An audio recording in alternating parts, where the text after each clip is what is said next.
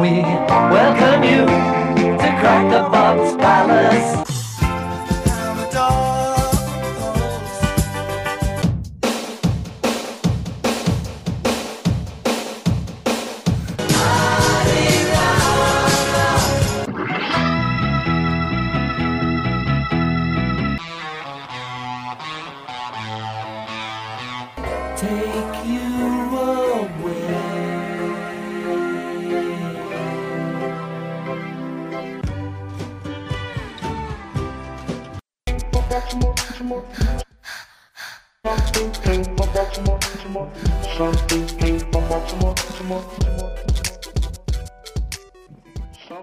Welcome to Something Came from Baltimore. Today we have Brooke Halperin. Welcome, Brooke Halperin, to Something Came from Baltimore. Thank you, Tom. It's always great to be with you. Uh, what is going on with you now? Well, I'm still doing my Beatles radio show, Come Together with the Beatles. Been on for, my gosh, three and a half years now. And I had Julia Baird on recently. That's John Lennon's half sister. She gave me a very, very candid interview about what it was like to be with John when he was growing up and all the traumatic things that happened to him, which is partially responsible for him doing primal scream therapy in 1970.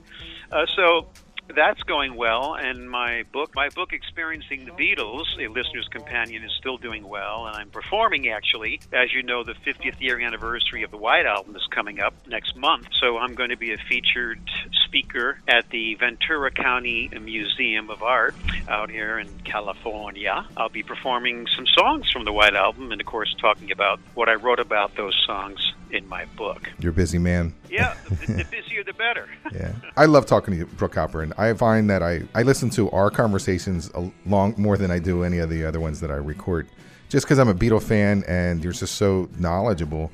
And um, you're really giving with your um, information and your thoughts are a little different than mine, and it makes me really kind of you know look at like Beatle history a whole different way. We did Paul solo Paul, so we thought let's do solo George and let's do solo John, which will be in another episode. When it came to solo George, there's things I want to talk about before we even get into the songs. Okay, good. good. Now, I am a big fan of some of his albums, but not others. I am an All Things Must Pass guy. Yep. Uh, I love uh, George Harrison from 1979. I think it's a, a great Yep. album. I th- like Cloud Nine. Cloud- Uh huh. Yep. I think that's a fantastic album. And I think that Brainwashed uh, is pretty good. I don't think it's terrible. That's it. The- Yeah, yeah, he had some flunkies in there. Yeah. he did uh, in the seventies. He did. Yeah, I don't. You know, thirty-three and the third is. Eh, Extra texture. he's got yeah, extra texture is. Eh. So yeah, I agree with you. And of course, the main reason why All Things Must Pass is so amazing is that he had a backlog of all these songs that John and Paul didn't want to record Mhm. that George wrote. You know, so there was like the floodgates opened, and a lot of it, of course, manifested on the All Things Must Pass album, which I think is by far his best solo album. I would call that an epic rock album. I, I know that there's a, a joke. If you remember the Meet the Rutles, it was kind of a takeoff of. Of course. Yes. So there was a, a joke of they were talking about George Harrison having such a backlog in that he could never write another song again because he's he was spent with that one album. so, uh, which is kind of funny, but Yeah. it's um, that album too. I have conversation. I always thought that it was overproduced a little, and I read the liner notes when. Uh, there was a reissue when he was still alive, and he Yeah. felt that maybe the, the arrangements were a little over the top. Um, Yeah. Well, parts. Some of the songs are folk oriented, especially the one you know he wrote one song with Bob Dylan, which we'll talk about, and he actually covered some of Bob's songs. You know, if not for you as well. So it does have a folk quality to it, and even sort of a country folk quality to it. But then you get into things like wah wah. Mm-hmm. You know, wah is just that screaming screaming rocker, no doubts about it. So I'd say there's sort of an eclectic mix of things, and then you get into things like "Isn't It a Pity" version two, which is very different from version one, and then you've got Apple Scruffs, which is really solo George. You know, it's the, Apple Scruffs is the only song on that album which has not been specterized by Phil's wall of sound. So it, uh, that's an outstanding track, I believe, because it doesn't really sound like all the the other songs on the album, Apple Scruffs, which happens to be on my list. It is on your list. I thought well, we're getting right into your list. I I have other comments too. Um, Yeah. when I did the top ten, like I, I know that you refused to count your your your top ten in order, and Right. I, and I respect you for that. However, I, I like to do the ten. I like to, uh, and I've actually made some changes from the what I've showed Yeah. you. I, I have to admit, I like more George Harrison Beatles songs than I do his actual solo catalog. Solo songs. Yeah, I went through. There's 28 uh, Beatles songs that George did the lead on, and I picked out 10 that I'd say are even better than the 10 that I'm going to talk to you about solo. But the 28 songs, some of those songs were not written by George, correct? Well, I'll give you a rundown of these are the songs that I think are better than the top 10 that I have. Now, I know it's blasphemy, but you know, I'm a George fan, so I listen to all his albums and Yeah. uh, there are bright spots all over the place, but I love these songs more. And I don't know it's because it's repetition. I do believe that he did a disservice to himself when he was a solo artist. His vocals are really I don't. It, it was Jeff Lynne that just said, "Look, you can sing, man. Just sing, and we're gonna Right. we're gonna throw your vocals real high into the mix, and be expressive." And some of the albums are he gets into a really kind of whispery kind of drone, along with the instrumentation that is kind of matches that tone. And I, I think that you know uh, George Martin did a good was able to incorporate what he has to offer, which he has an awesome voice. And um, I think that when he collaborates, you know, you had the Phil Spector, and you had the Jeff Lynne, uh, the Traveling Wilbury stuff. He kicks butt, but uh, when he kind of is left his own devices, I think he loses a little. I don't know, like he it's it's less it's more intimate, I guess, uh, with his stuff. So so of the ten, these are the ten that I like better than any solo stuff. And I know that people who are going to listen to this are just going to turn this off right now, but I, I'm I'm honest. Uh, do you okay. do you want to know a secret? I think his voice is fantastic in that. Um, I yeah, yeah. I need you from Help. Yep. If if I needed someone is Oh, if I needed someone is fantastic. Not to mention Paul's bass line and John and Paul's harmony with George. Oh gosh, it's it, it is. I think that's a fantastic song. Of course, George wrote it. Now he did not write "Do You Want to Know a Secret." John and Paul wrote that. Mostly John wrote that one. It's- interestingly enough, it's awesome the way he. Do you promise Yeah, not to vocals- tell? vocals are perfect. It's yeah. very you know he throws a, a little you know a Liverpool spin on the on the language. Oh, it sounds great. absolutely. Yeah. Or like on purpose. Um, you can't beat Taxman. I mean, it's amazing. Oh yeah, yeah. Um, I want to tell you is a great song. Yeah. Um, the Inner Light, I people hate, but I love that song. It's kooky, fun. really? Love No the song. kidding. Love it. Ah, Uh, kidding. I know. Um, While my guitar gently weeps, I think is amazing. oh, masterpiece song. Masterpiece. long, long, long. Uh, Uh huh. You like long, long, long? Okay. yeah, Sa-? Savoy Truffle is I like. truffle. Yeah. And here comes the sun. Uh, There's ten songs that are better than the ones I picked. So I just had to put it out there. I, I believe. Well, now, now, now that you put that out there, Mm-hmm. okay. now, I'd have to for my George Harrison top ten songs when he was with the Beatles. Mhm. I agree with most of what you said, but I would have to put most certainly Think for Yourself in there. Oh, I yeah. think Think for Yourself is an absolutely amazing George song on Rubber Soul. I agree. Absolutely. Yeah, no, he's, they're awesome, and you know his vocals are commanding in all those songs that we talked about. They're kind of filled with confidence that I feel that this some of these albums that just didn't have it, and I know that uh, he, um, you know, was going through throat issues when he was singing live, and I, Oh, and yeah, and 74 in the Dark Horse tour. He just terrible. voice. Yeah. So I don't know. I mean, someone really. I think maybe people get self-indulgent when they're by themselves. In his case, it kind of shows on those albums. He he goes to what feels comfortable to him, and I really think it. Extra texture, Dark Horse, and 33 and a third, and Gone Troppo is just kind of all goes the same. Um, I agree with you, and I think part of the reason of what you're talking about is that he was he had, he had the com- camaraderie of two of the best songwriters in the world and probably the best record producer at the time in the world when he was with the Beatles. So he was being fueled by all that positive creative energy Sure. that was going on in the Beatle world. And as you said, when he's out on his own, well, guess what? They're not there.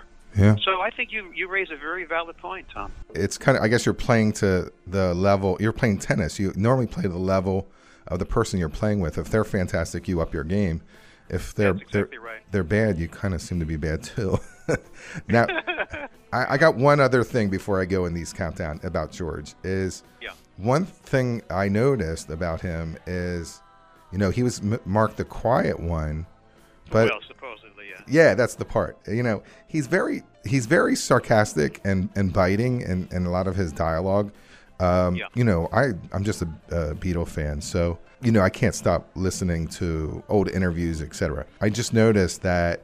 You know, when you put John in a room and George in a room and Ringo, they're all very sarcastic and, and I mean they're talented and witty guys, but and Paul, I don't I think is lesser, but it, it would be really hard to get something going on. Like the, it's amazing that they got the work done. You know, I guess when they go in to to record, they're all business, but they're all very sarcastic guys. I mean, they're not. I wouldn't say any of them would be easy to get along with. I could be wrong. Yeah, well, that's that's part of being up in the northern part of England, the Liverpudlian sarcasm, or they call it the dark humor. You know, so that's where that all comes from. But getting back to George being called the Quiet Beatle, all things being relative, if you compare George Harrison to John Lennon, yeah, George is a lot quieter than John, and he's also a lot quieter than Paul. So I guess you have to look at it that way in terms of that context, with those two very strong, dominant personalities of John and Paul.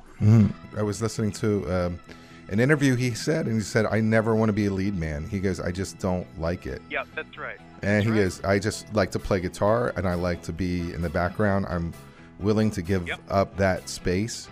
Um, it, he goes, it's too stressful for me. I, I just uh, find it, you know, uh, it's not good for my my body. He said, I just feel like I get stressed out. Um, Yeah, absolutely, and that's why he worked so well with the Beatles with John and Paul and Ringo. Mhm. However, however, yes, I agree with you. But his frustration was not that he wanted to be the front man of the Beatles. His frustration, of course, was that he wanted to be more of a recorded artist writer. The frustration was, you know, that they wouldn't cover, they wouldn't record the songs that George wrote. That was his frustration. Uh, but I agree with you in what he said, of course, and I believe he spoke the truth when he said that he was comfortable being sort of a, a, a, a back a bit, you know, a back a bit behind John and Paul. Yeah, that was a very comfortable position for him given his personality. Yeah, and uh, you know maybe that that kind of falls into his solo work also. I we look at Jeff Lynne, and Jeff Lynne must have given him the confidence to really just blow it out the water because uh, Cloud Nine is amazing, and Yes, the, it is. the Yeah. Traveling Wilbury stuff is just awesome too, and um, it's just um, and also the two you know John Lennon songs that that they uh, Real Love and God I can't think of the other one. Free as a bird. Thank you, sir. I knew you'd come in handy. I just feel that Jeff knows what to do with uh, George, and obviously they had a really good relationship, uh, a friendship that um, that really worked. And again, uh, George wasn't alone. He wasn't producing himself. Yeah. So that goes back to what we talked about earlier. He's with Jeff Lynne. So there's an energy there that they're feeding on one another. Not to mention, my God, the talent and the personalities in Traveling Wilburys is over the top. Yeah. so he was very inspired, and he was, uh, shall we say, turned on. He was turned on vocally, and he was very excited. He loved the Wilburys because he was with some of the people that he he idolized when when he was young, growing up as a teenage boy.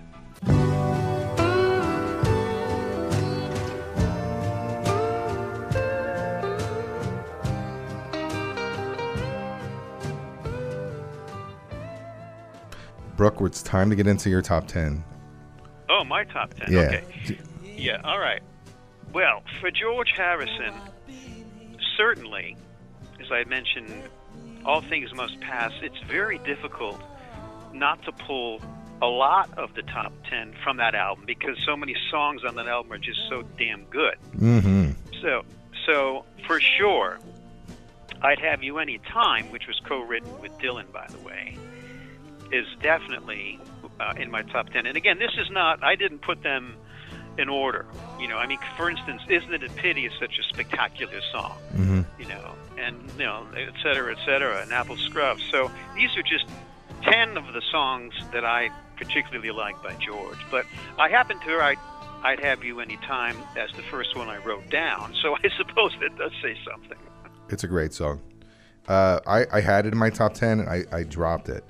Um, oh, you did? Yeah, yeah, I had to be. I mean, there's another song that I just felt uh, I'm I'm Yeah. cheating out, uh, and that's the problem when you when you look at top ten. There are great George Harrison songs. That that that whole All Things Must Pass is just a really good album, but um, I think that I'll Have You Anytime just is amazing. Yeah, it's a beautiful song. The chord changes there. The uh, chord progression is really beautiful, and the way that I've got to say, I've got to give Phil Spector credit. I mean, the way that song sounds in terms of the way it was produced is just perfect. It Yeah. really is. Yeah, and in that case, I believe that it was, there there's nothing more or less you should do to that song. It was dead on. Yeah, yeah. Okay, so uh, that's not on mine, but it was before I gave you the list, and it was on it. So I think very strongly of it. What what else you got? Uh, from the same album, Behind That Locked Door, Mm. which was a song that George wrote for Dylan.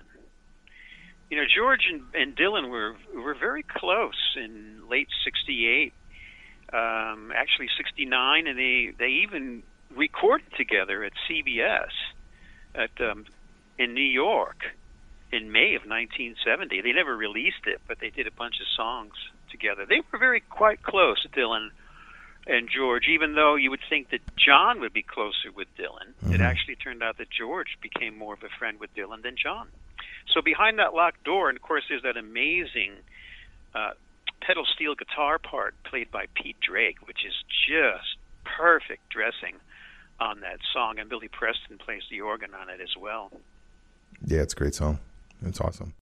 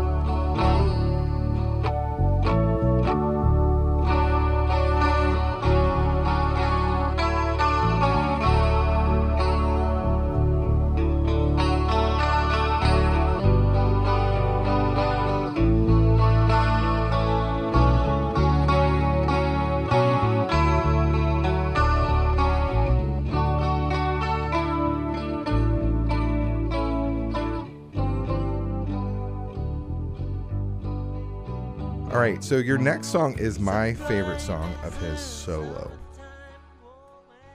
What's that? Your Love is Forever. Oh yeah, yeah. That is just so beautiful. Mm-hmm. Oh my God, it's one of my favorite songs by George. The melody, uh, what he says, of course, lyrically, it's a perfect combination of how the music perfectly matches the lyrics, and that's really important for me as a writer myself. You know, you can have a great sounding song, but if it's an up tempo song and it's about the blues and crying and somebody dying, hey, you know, it doesn't work. You know?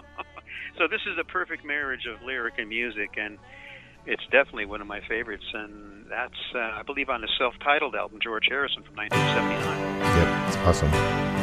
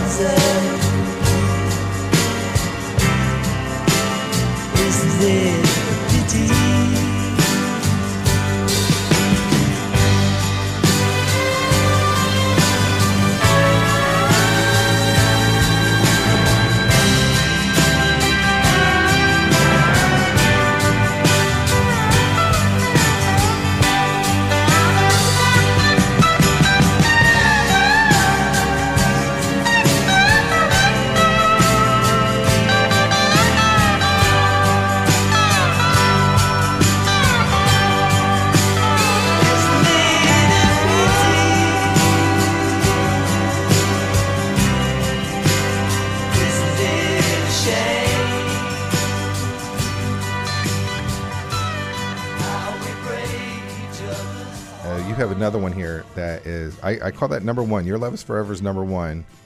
Uh, number seven is Isn't It a Pity? Oh my God! Isn't it a pity?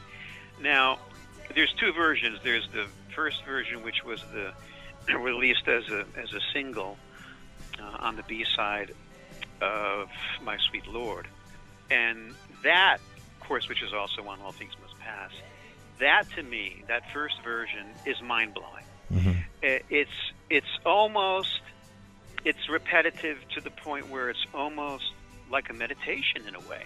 You know, it it's hypnotic.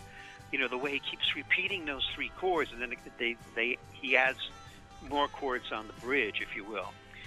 But it's it's in the sound of it. You know, every instrument that's being played on that song is just just absolutely perfect, and his vocals are perfect. And the end of the song, I don't know if you noticed or not, Tom, but the end of the song is a variation of the Hey Jude ending chorus. They actually bring it in vocally. It's in the mix. You can hear it. It's actually in there, Mm. which is kind of interesting. Because isn't it a pity that the Beatles broke up? you know, isn't it a pity, you know, that they don't get along anymore? You know, and and so the lyrics to the song, I think, for me, can be interpreted as, isn't it a shame that, you know, you're not the friends that you thought you thought you had, and you're not the buddy of the band buddies, and the Beatles are no more. Isn't it a pity? And then he brings in sort of just a just a touch of that ending chorus of "Hey Jude." Do you like uh, that song as well? Love it. Uh, Isn't it a pity? Is number seven for me. Uh, oh, okay. Yeah, I think it's fantastic, and uh, it's you know, I guess time passes. I mean, obviously it's about the Beatles, but um, I, I look at it in different ways. I think it's uh, be- uh, how we tear each other's heart. Isn't it a pity? Um, Yeah. it, it's just really interesting song. I mean, and it's also got that's that emo part where it's depressive. It's a depressive song. It makes it makes me sad, and but it's yeah, so good. Mm-hmm. It is sad. It, it is sad how we take each other's love without thinking anymore. I mean, that's a deep lyric. Yeah, yeah, yeah. It's it seems to me that it, it's. Uh, I mean, it, it's it's very similar to John Lennon at that time period of just saying it, whatever it is, it's raw. It's coming out, and that's what this song yeah. is. Yeah, yeah. Now, uh, your next song, I'm oh love. Oh God, this next song. Yeah. Oh, I love it. Uh, this is my number three song. Tell me about okay. it. yeah.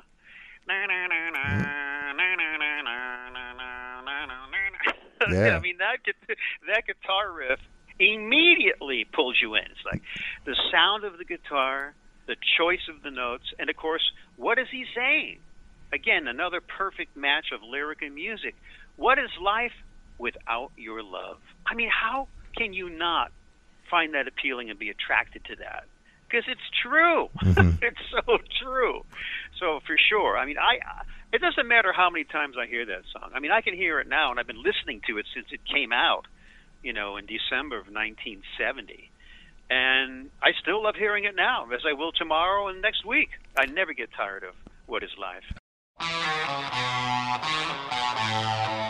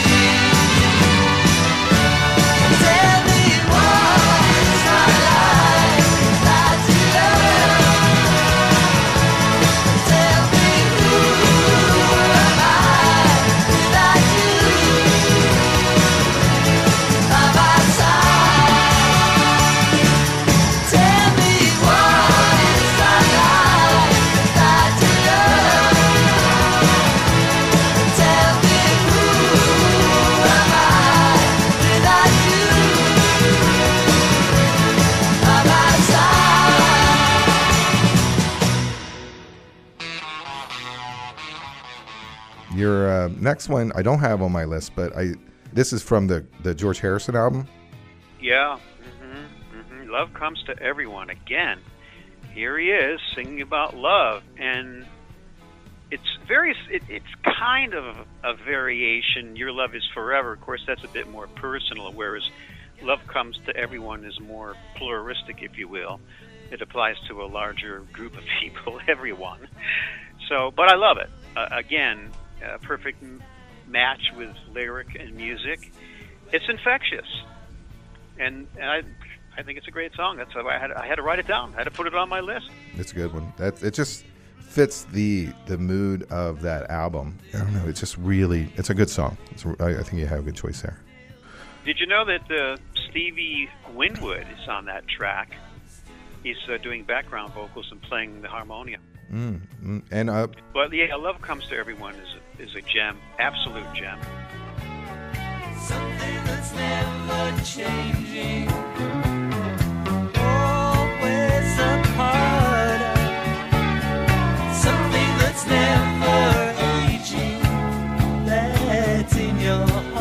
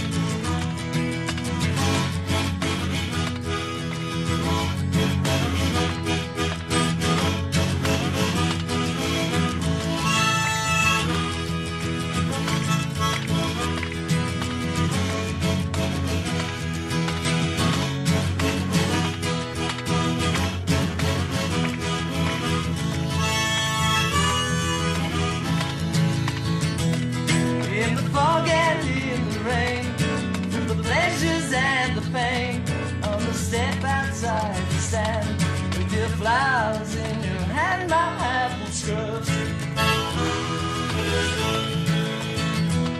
While the years come and go, they look must surely show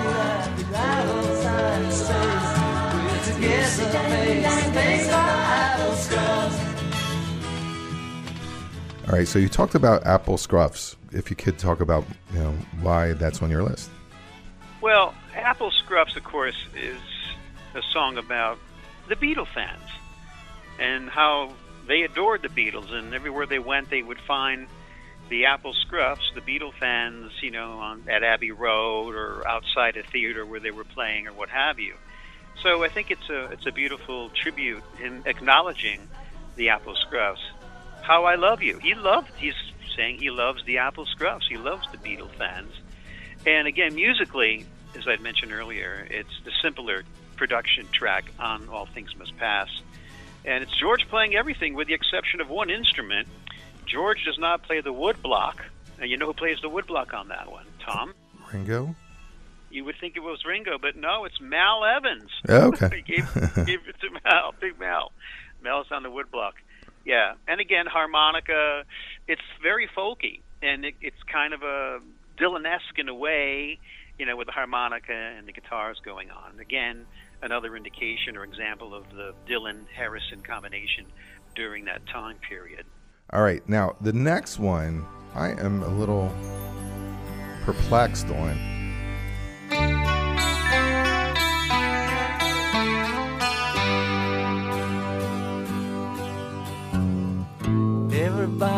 Talking up a storm. Act like they don't notice it, but here it is, and here it comes. Here comes the moon,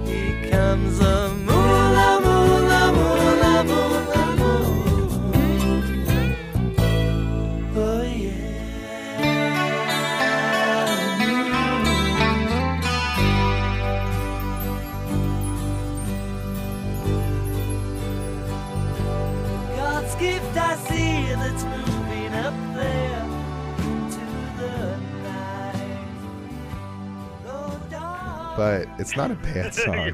the, I perplexed Tom on Yeah. Here Comes the Moon. Yeah, here comes the moon. Oh yeah. My God, the guitar work, the vocals are haunting. He wrote it when he was in Maui. As you probably know, he had a home out in Maui. You go there frequently. And gosh, it's just beautiful song. And to top it off, I was I was visiting England uh, three years in a row back in the '90s, and went to one of the castles out in Kent, County Kent, and going back to uh, my cousin's car, uh, it was the the sun had set and the moon was just coming up over the hills. And we got into my cousin's car, and he happened to turn on whatever he had in his CD player, and here comes the moon came up. so uh, I've got that sort of real experience with the song and hearing it then in England. But aside from that, even if that never happened, I still think it's a very, very underrated George Harrison song. Here comes the moon. Yeah, that's on the the uh, George Harrison album, the 1979 that we love. I remember that when I was reading, you know, interviews or reviews about that album, that they were focused on that this was a remake of Here Comes the Sun. And when I listen to it, I don't get that. I mean, I understand. No, no, no. Lyrically, lyrically, it's a variation, but musically, no. Yeah. And I was like, well, I don't like that comparison because I know that it's easy for for you know a reviewer to say, oh, this is a sequel or this is a rewrite, and it's it's not even close. I agree. I agree with you. Okay, so the next one is from uh, somewhere in England.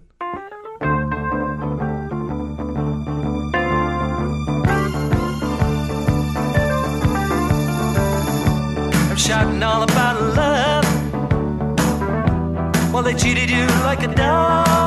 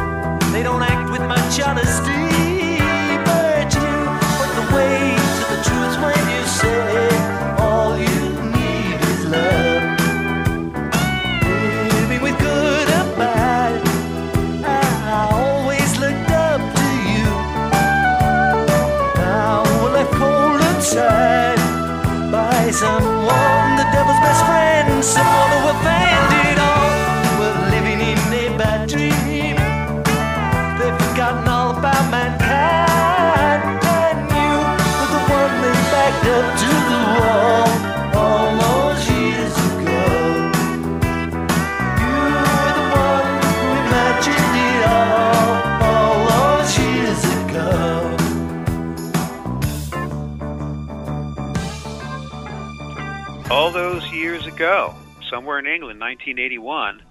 And my gosh, I mean, here's George Harrison basically expressing his love for all those years when he was with John, Paul, and Ringo, when he was with the Beatles. And musically, it's it's a it's great. I mean, it's a great piece of music. It, it sounds great. I love the sentiment. I love what he says, and that's why I had to put it on the list. That's a good choice, actually, and and the the fact that this was his first song or album from after John Lennon's death, so it was addressing Yes. that. So it, That's right. it's very bittersweet, and also it's just a really good song too.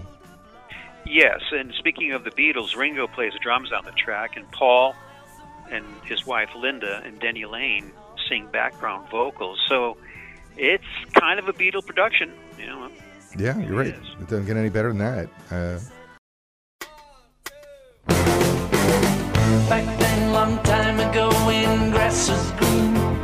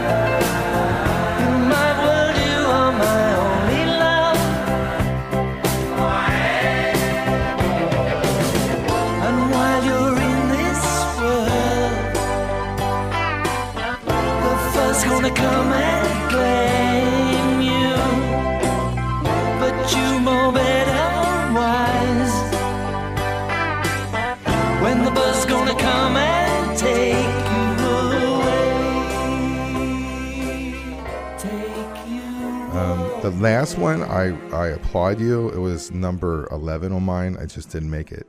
So um, let's go with that one. Yeah, yeah. Again, when we was Fab, I mean, lyrically, it's very similar to all those years ago. But it's a fabulous, it's a fantastic song. How how could you not like when we was fab? See, that's Gary Wright playing the piano lick. Pretty sure that's Gary. And you got Jeff Lynne also on the track playing keyboards and mm-hmm. background vocals and bass guitar. Yeah, no, he loved. was fab. Loved to get his hands on the, you know, the um, I am the Walrus stuff and you know the the the sitar at the end uh, Yes, there- the it- sitar at the end is perfect. Yeah. Mhm. It's just so like if you, it's little little pastiches of uh, you know the Beatle career all mixed in that one song. And yeah, when we was Fab, and by the way, it's like, yeah, that's right. This is when we was Fab by George Harrison. And speaking of which, when I was with the Beatles, I brought a lot of Indian music to the group. So here's some sitar at the end of the song. Yeah, it's, perfect. By the way, that was written by George and Jeff Lynne. Is a co-write on that song. Uh, what does this mean? Like I should know it, but it goes now. It's all over, baby blue, and that the lyric in that. Do you know what that's referring to? Well, it's all over now. Baby Blue is a is a Dylan lyric. Oh, okay, all right. Yeah, that's a Dylan lyric. And also, Badfinger did a song called "Baby Blue" as well. Well then, That that I, they didn't say it's all over, but it's all over now. "Baby Blue" is a Dylan lyric. So there again, even uh, you know, years later, there's still Dylan. Dylan's coming through with George. yeah, it's a great song. It's an awesome song. yeah. Uh, I'm gonna do mine. I like to do mine in order. I, I get a big kick out of it. I went to the George Harrison album also, and my number ten is "Faster," which is the intro Yes. to the album. And um, I know the track. Yeah. yeah, it's a master of going faster. I got the album and I put this song on. And I was like, yes, finally, like I'm I'm digging this. It it, Huh. it starts off the album in a, in a great way, and and I I, uh, Yeah. I don't get sick of it. I like it. Uh huh. Of course, as you know, or as you probably know, you know George was a huge race car enthusiast. You know, he, I mean, he had many sports cars himself. He, he just loved fast cars, so it's only appropriate that he would ride faster.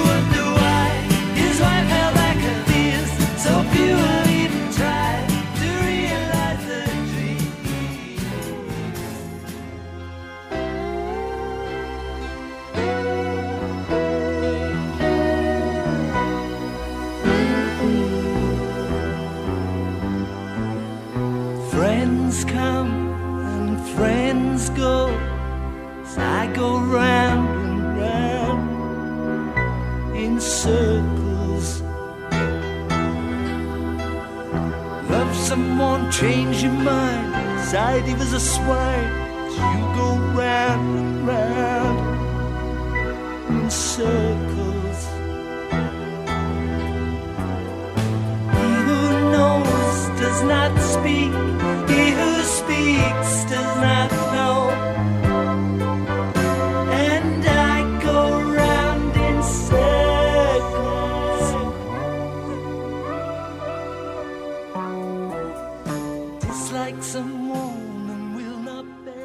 Now, number nine is an outtake that I listened to for years.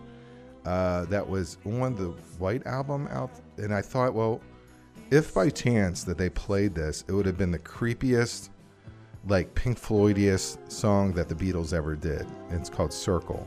It just has a really menacing drone, uh, uh, a keyboard um, progression that's very uh, Pink Floyd at the time. I was hoping that they would have ever cleaned it up and it would have come out, but it never did. But he he made a a generic version of it on Going. He used the same lyrics. He kind of just modified this song, but um, it's one of those. I wish this song got finished because I think it's really weird and fun. You know, it's interesting because that's the kind of song that John and Paul could have worked with. You know, to they could have contributed to it to really make it into something, but you know, that that didn't happen. I mean, you talk about an obscure Harrison track. Yeah, Wow. yeah, that but would be the most obscure. but it's also like wow, the stuff that they throw on the kid, you know, out is is gold. You know, it's like Yeah. oh, this is a great song. I just put it put it out there somewhere. Um, number eight for me is Cloud Nine. It's a great Uh huh. It's a great blues song. It's uh, it's just a really good intro to that album. Um, it's I don't I feel that the guitar work is fantastic. His vocals are Yeah. clean and that's great. Yeah. Yeah, very Jeff Lynnish for sure. Yeah. Have my love. It fits you like a glove. Joy, my dream, tell me yes. Bail out should there be a mess. The pieces you don't need are mine. Take my time. I'll show you cloud nine. Number seven is "Isn't It a Pity That You Have." Um, number six for me is from uh, "Living in the Material World." Uh, Right. Give Give Me Love. Yeah. Uh, and I just feel it just fits that the narrative of what George was was doing at the time. Give me love, give me peace on earth. It's just Yeah. a really great song and a great message. Um, it, it's a beautiful message, of course, but I've got to tell you, and then and this one reason why I didn't include it on my list, is that I was never, ever happy with the way the song was produced. I don't like the way it sounds. Mm-hmm. And I don't like the ending as well, where he's just kind of drifting off and strumming some chords and it goes nowhere. So it just, I think the song could have been better, actually. I really do. Well, that's the same thing with uh, living in the material world. The whole album, it it needed a little help. Uh, it's a there, there's some really good songs on there. Uh, you know, it's just production value is just a little off. I, I just think that it's a radio song for me that I really liked. Uh, but I totally agree with you. I mean, I, I understand where you're coming with. I, I'm going to hold on to it though. It's can't go off my top. Keep it on your list. Yeah. It's still my list. By the way, speak, speaking of uh, living in the material world, that song on that album, I far prefer than "Give Me Love, Give Me Peace on Earth." I love it. It is a good song. I, I almost put I almost put material living in the material world on my list, but I ran out of slots because I had already put ten down. so if I had if I had to go for a number eleven, it would have been living in the material world. Great song. Uh, uh, it was in my my grouping. Was Uh, it? yeah, yeah, definitely. Um, All Things Must Pass was five for me, and uh, what I scratched out um, and put on is I got my mindset on you for number four.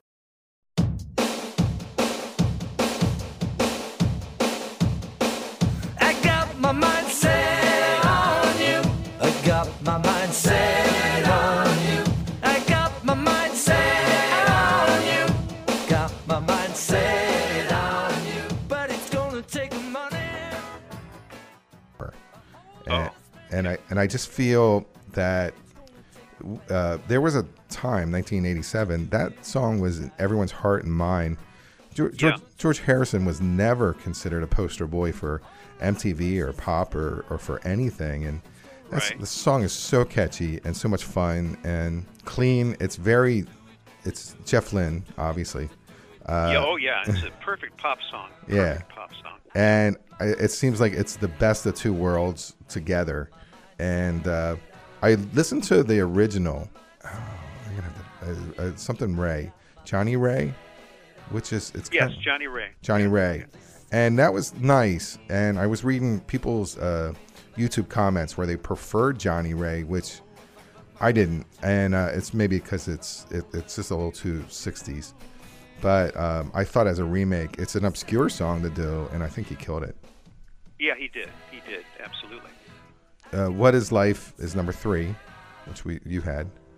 Yeah. Uh, um, number two was from Cloud Nine. It's called Just for Today. It's oh my God. Oh my God. I had that song on my list, Tom. Beautiful. And and his vocal on that song, I think it might be his best sensitive vocal that he ever gave us. His voice blows me away Yeah. on that song. Yeah, yeah. It's you know, it's like a meditation. It's a poem. It's Yes. it's um, it's earnest and and and uh, filled with truth. And you know, with a Jeff Lynne production, they could have really kind of overproduced it, and they didn't. Um, they let him let him uh, just read it, and every like every time that I listen to it, it just like it doesn't fit the album. For the- Yes, you're right. You're right. That's right. a- and that's kind of why I was like, it's so good. it's a, such a great song.